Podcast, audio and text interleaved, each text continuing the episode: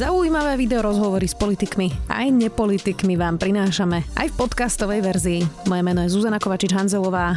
Vítajte pri relácii Rozhovory ZKH v audioverzii. Vláde chcú pomôcť očkovaním. Konkrétny manuál predpokladá, že celý proces očkovania bude decentralizovaný tak, aby ľudia za očkovaním nemuseli cestovať do krajských miest. Viac už s vícežupanom bansko kraja Ondrejom Lunterom. Vítajte. Dobrý deň, prajem. Pán Lunter, tak teda e, vy ste e, už trochu dávnejšie predstavili tú stratégiu, ale boli sme v karanténe, všetci tak sme sa stretli až teraz. Čiže povedzte mi, aká decentralizácia, o čom presne hovoríme? Uh, vyzeralo by to naozaj tak, že človek ako napríklad pri chrypke príde za svojim ambulantným lekárom a ten upichne vakcínu? To najdôležitejšie, čo je cieľom našej vakcina- vakcinačnej stratégie, je to pripraviť e, kapacity, aby v momente, keď e, vakcíny budú masovo dostupné, tak aby sme nestratili ani jeden deň a mohli okamžite sa pustiť do očkovania. Naša predstava vychádza z toho, že štát síce má momentálne vytvorenú očkovaciu stratégiu, ale počíta len s nejakými 79 miestami. A keď to prepočítate na tie kapacity, oni deklarujú, že denne majú e, preočkovať okolo 500 ľudí denne, e, realita je okolo 250. Bude to trvať viac než jeden rok. Keď sa pozriete na tú aktuálnu realitu, tak v očkovacích centrách, ktoré sú nemocnice, tak ľudia e, sú koncentrovaní na jednom mieste. Keď občas aj zlyhá nejaká logistika, tak 50 ľudí čaká v malej čakárni a celý ten proces je zdlhavý, je rizikový a zvyšuje mobilitu ľudí, pretože musia cestovať do tých okresných miest.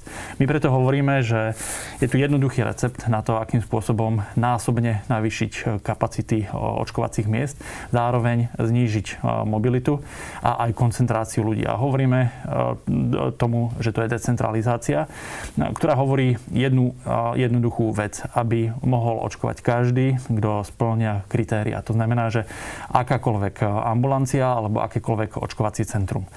My sme robili taký nejaký indikatívny prieskum medzi lekármi. Oslovili sme 25 ambulancií a 25 ambulancií nám odpovedalo, že áno, pokiaľ takýto systém tu bude k dispozícii, tak sme pripravení očkovať. Dobre, budem robiť jablho advokáta. Tie niektoré vakcíny, nie všetky, napríklad od Pfizeru, musia byť v minus 79 stupňoch alebo 73, už neviem, aký je presne ten stupeň v tých mrazákoch, ktoré nie sú bežne dostupné ani v laboratóriách, ani v ambulanciách.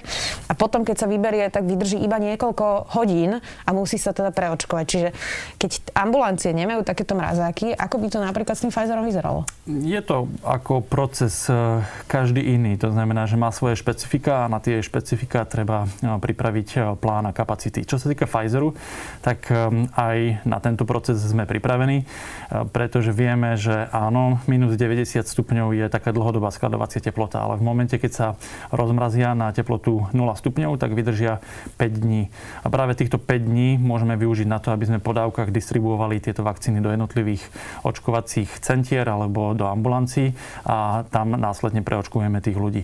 To znamená, že toto je presne týmto spôsobom riešené. V našom kraji máme preddohodnuté nemocnice Rozveltovu v Banskej Bystrici a v Lučenci, ktoré hovoria áno, budeme veľmi radi takýmto distribučným bodom, pretože aj nám tomu pomôže a pokiaľ to ministerstvo povolí, tak týmto spôsobom to budeme distribuovať. Nespôsobilo by to ešte väčší chaos, pretože to, čo teraz vidíme tieto dni, je nielen to, že padá ten systém, kde sa vôbec ľudia registrujú, ale že ak sa niekto nedostaví na termín, e, tak jednoducho nie sú náhradníci, ktorých by bol, e, sa dalo preočkovať. V tých nemocniciach je naozaj obrovský chaos a je to zatiaľ na menej bodoch, ako sa bavíme teraz my dvaja spolu.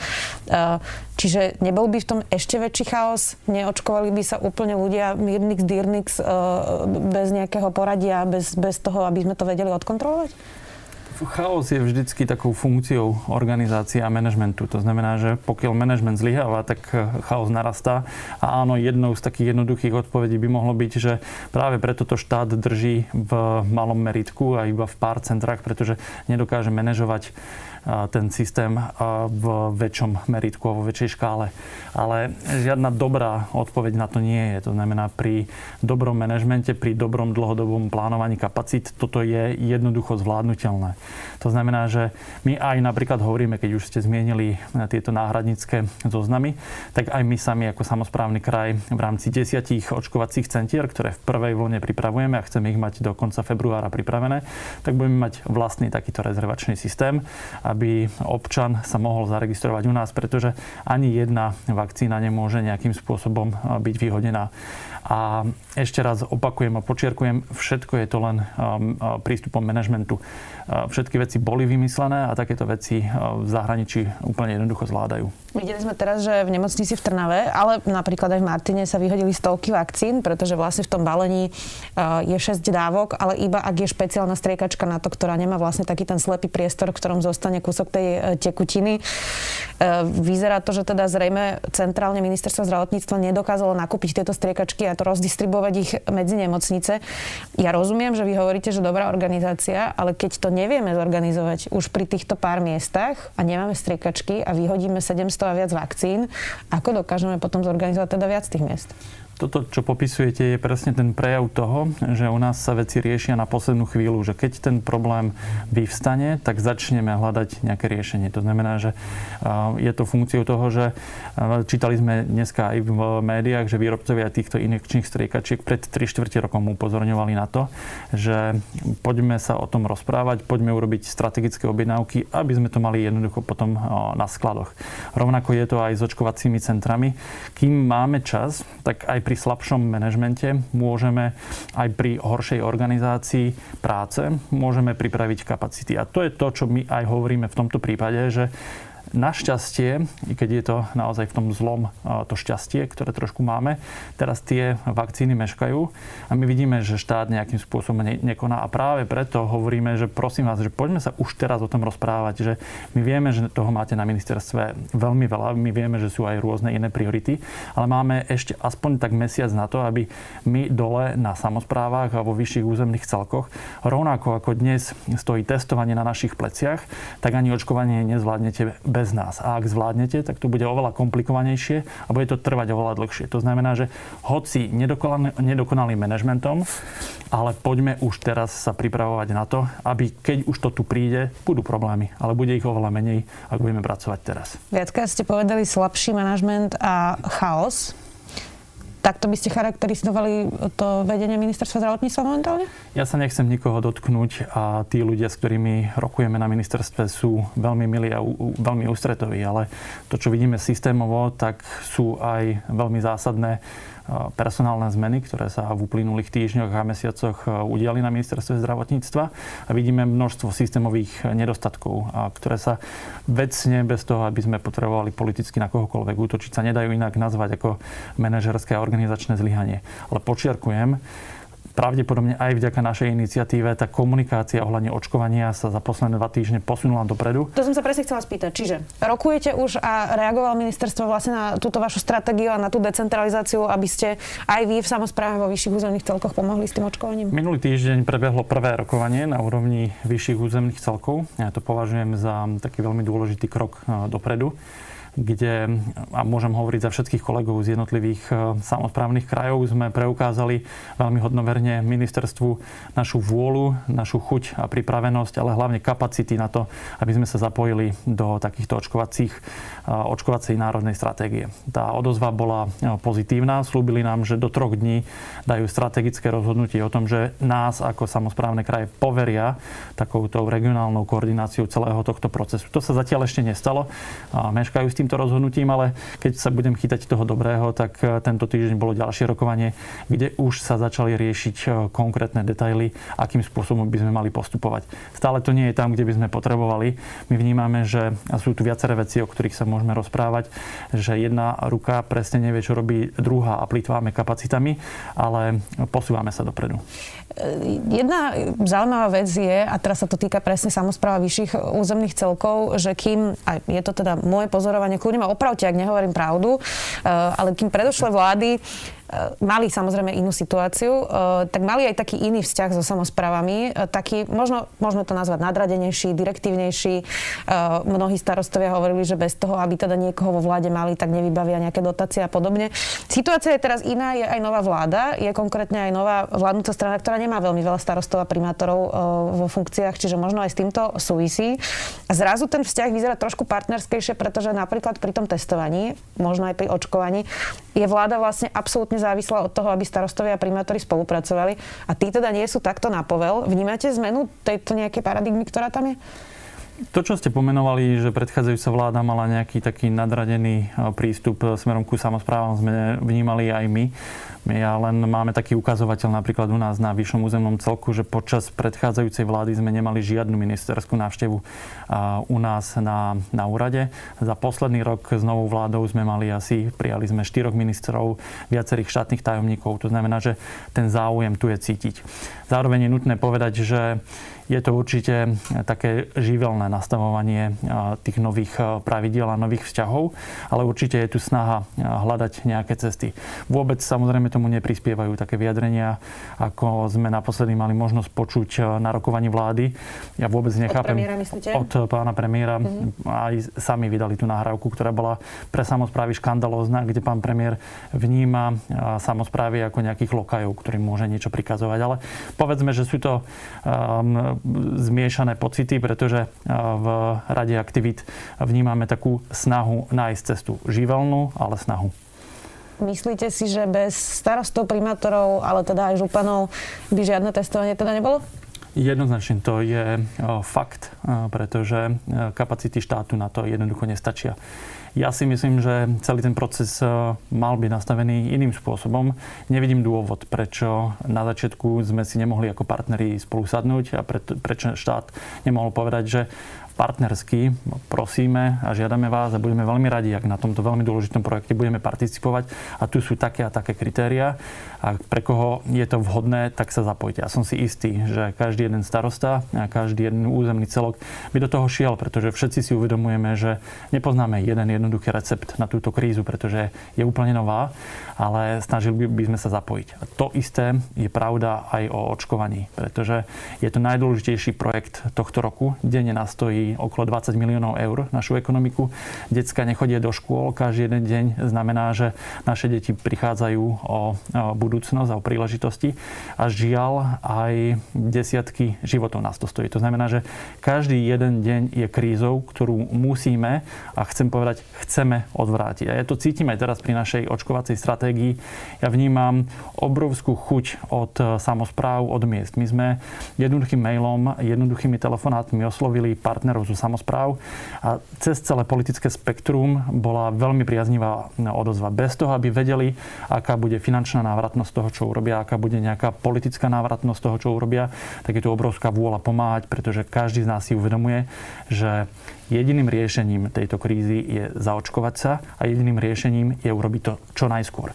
A každý jeden deň, žiaľ, nás budú stať tie náklady, ktoré som spomínal. Inak jedna vec je teda e, to, čo teraz riešime aktu- aktuálne a akutne. A druhá vec je, že ako sa to zmení aj do budúcnosti vlastne fungovanie vláda versus e, samozprávy. A hovorím to preto, že e, ako náhle vlastne samozprávy aj vyššie územné celky dokázali zorganizovať plošné testovanie, dokonca na poslednú chvíľu, keď vláda naozaj rokovala veľmi dlho a, a, a to testovanie testovanie posledné bolo, alebo screening, ako to nazýva premiér, komplikované. Zvládlo sa to. A potom prišli starostovia a primátori a povedali, že v poriadku, ale my chceme byť pri stole a pri tých rozhodnutiach. Ehm, vy hovoríte o decentralizácii pri očkovaní, ale nesmeruje toto k tomu, že samozprávy by chceli mať vyššie právomoci po tom, čo toto celé pominie, myslím teraz pandémiu? Nastavenie tých samozpráv by podľa mňa malo byť logickou funkciou vyhodnotenia toho, že kto sú tie orgány štátnej a verejnej správy, ktoré dokážu reálne prinášať tú zmenu v tých krízových situáciách a to riadenie e, tak, aby bolo efektívne pre ľudí. To znamená, že teraz dajme bokom nejakú politiku toho, že kto drží nejakú moc, ale my sme veľmi centristický a centralizovaný štát. A toto sa musí zmeniť. My to vidíme práve v tejto krízi, že prvýkrát za 30 rokov modernej histórie Slovenska. Skutočne ide o život a vidíme, že vláda to nemá šancu bez eh, spolupráce so samozprávami zvládnuť. To znamená, že bez ohľadu na to, čo si myslíme eh, o eh, jednotlivých úrovniach verejnej a štátnej správy, vnímame tu, že po celej tejto kríze tu bude musieť prísť zásadné prehodnotenie kompetencií a právomoci a musí byť prepojený verejný sektor so štátnym sektorom v rámci aj funkcií a riadiacich orgánov štátu. Ešte jednu tému by som s vami chcela rozobrať. E, veľa sa v tomto štúdiu so všetkými hostiami rozprávame aj o komunikácii vlády, e, teda viacerých e, vo vláde, nielen, nielen premiéra Matoviča. Vy ste minulý rok mali epizódu s vládou a to bolo o rekonštrukcii cesty na Muráň, kde ste vlastne hovorili, že vás označil premiér na tlačovke spolu s ministrom financí za zlodejov, pretože hovorili o nejakej zákazke za 19 miliónov eur, pričom vy ste hovorili o násobne nižšej sume. Toto bolo nejaký prvý nástrel pôvodne. Na nakoniec ste potom hovorili, že sa vám za to nikto ani neospravedlnil. Uh, doteraz sa vám nikto za to neospravedlnil? Táto téma z pohľadu uh, vládnych predstaviteľov ako keby neexistovala, takže samozrejme nikto sa za to uh, neospravedlnil, nikto sa k tomu nevracia. Je to pre nás taká zásadná skúsenosť o tom, že kto riadi túto krajinu a akým spôsobom ju riadi. Ja som...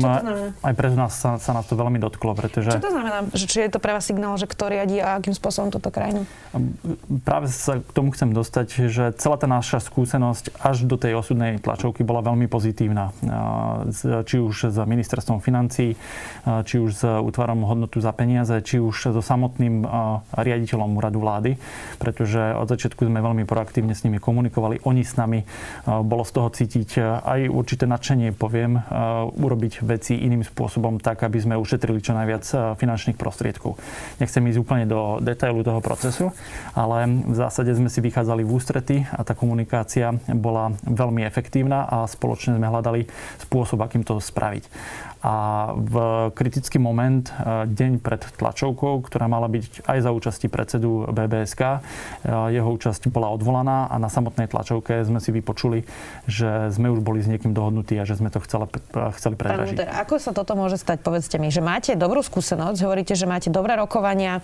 Vlastne to celé smerovalo k tomu, že tá cena sa znižovala a nakoniec bola myslím 7,5 milióna oproti 9, ktoré hovorila, že bude vláda. Čiže ešte ste ušetrili 1,5 milióna, to je veľmi veľa peňazí.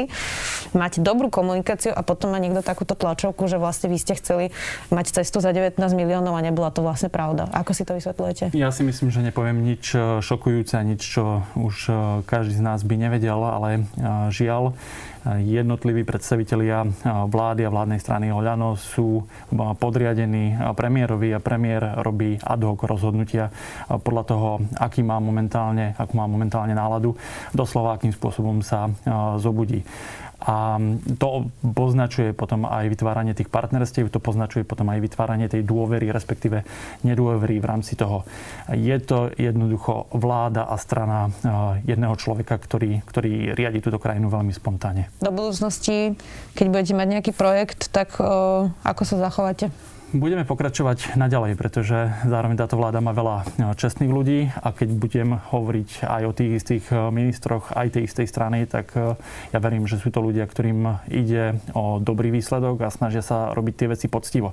A ja verím, že len narazíme na lepší deň pána premiéra a že niekedy to aj ocení. Ešte úplne posledná vec. Ja viem, že to teda netýka sa úplne vás, ale týka sa to mesta, v ktorom teda sídlite. Teraz koloval hoax, že zamestnankyňa miestneho úradu v Banskej Bystrici, dokonca ho nekoloval, ale Marian Kotleva ho šíril na svojich sociálnych sieťach, zomrela po očkovaní e, proti covidu. Skutočnosť je taká, že zomrela na COVID-19. E, ako si vysvetľujete, že niekto, kto evidentne má aj dobré konexie, Marian Kotleba je z Banskej Bystrice, e, má tam stále sídlo svojej strany, takto úplne jasne klame v statuse a hovorí o takto závažnej veci? Nie je to opäť nič žiaľ prekvapivé, pretože to robí pravidelne a jednoducho útočí na jednoduché a primitívne pudy a snaží sa z vytrhnutej informácie z kontextu urobiť nejakú senzáciu a z toho sa snaží nejakým spôsobom ťažiť. Ja verím, že príde koniec dňom takýchto politikov a aj ľudia zistia, že toto nás nikde neposúva ako spoločnosť a jednoducho budú hľadať konštruktívne riešenia a politikov, ktorí tieto konštruktívne riešenia prinášajú. Vnímate, že to mohlo vystrašiť niektorých ľudí vo vašom regióne? Jednoznačne, pretože treba byť e, v tom veľmi otvorený, že o vakcíne vieme veľmi málo. Je aj ten spôsob, akým bola vyvinutá, tak je nový a nebol odskúšaný. A preto treba veľmi pozorne a poctivo vysvetľovať všetky možné rizika. A v tomto by sme mali ako spoločnosť robiť lepšiu prácu. A ak niekto takýmto spôsobom vytrhne z kontextu nejakú informáciu a zneužije ju, tak jednoducho útočí na nízke budy a útočí na strach obyvateľov a zhoršuje úplne bezdôvodne tú situáciu a neuvedomuje si, že nakoniec škodí všetkým, pretože rada ľudí sa na základe aj tejto informácie môže rozhodnúť, že sa nebudú očkovať a žiaľ môže ich to stať životy. Ďakujem veľmi pekne, že ste si našli čas. pán bansko bystrického kraja Ondrej Lunter. Ďakujem veľmi pekne. Počúvali ste podcastovú verziu relácie Rozhovory ZKH. Už tradične nás nájdete na streamovacích službách, vo vašich domácich asistentoch, na Sme.sk, v sekcii Sme video a samozrejme aj na našom YouTube kanáli Denníka Sme. Ďakujeme.